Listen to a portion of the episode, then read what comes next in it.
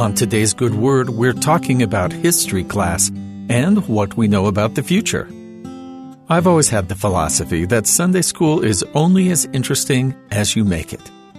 The prospect of more school on a weekend was not very exciting to me as a kid. As I got older, I realized I was responsible for my own education, both in and out of the gospel.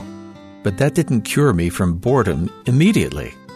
One Sunday, while reviewing the teachings recorded by ancient prophets, I made a comment to my teacher that I was tired of learning the same thing over and over again.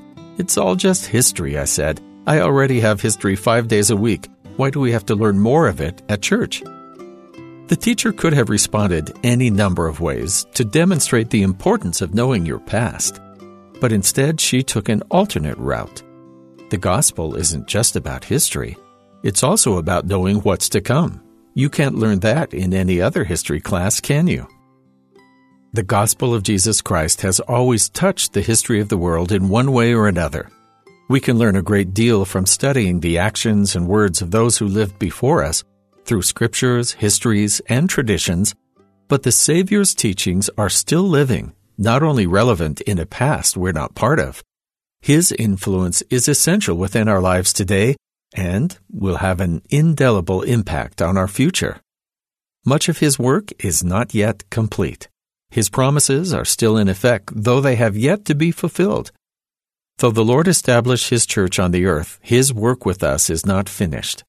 In the document, The Living Christ, the apostles of the Lord explain that the future guaranteed by the Lord's gospel is universal to all who have or will ever live upon the earth. We testify that he will someday return to earth, and the glory of the Lord shall be revealed, and all flesh shall see it together. He will rule as King of kings and reign as Lord of lords, and every knee shall bend, and every tongue shall speak in worship before him.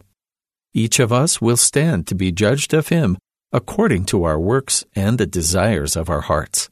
Though the goal of the Father's plan of happiness is to save all his children, our salvation and accountability before Jesus Christ is a personal matter. God provided a Savior to the world and the chance to learn about him, guiding those who seek him through his Holy Spirit though we are inextricably attached to our present moment.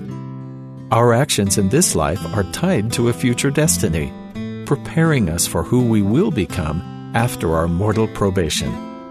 The Father's plan is only possible through the sacrifice of a Savior, a debt we all will recognize when He returns to the earth. The true glory and power of the Lord will be revealed in His coming, leaving no doubt as to who is the Savior and Redeemer of mankind. And because the Lord Jesus Christ made the sacrifice alone, only He has the influence to be our advocate with the Father, saving us from our sins and mistakes that we inevitably stumble into. The Lord's Gospel promises we can become perfected through the atonement of the Savior, not today, but certainly in the future. We may not know all that's to come, but the Lord has given us enough of a picture to start our journey, even if we don't yet see the entire path. And that's the good word.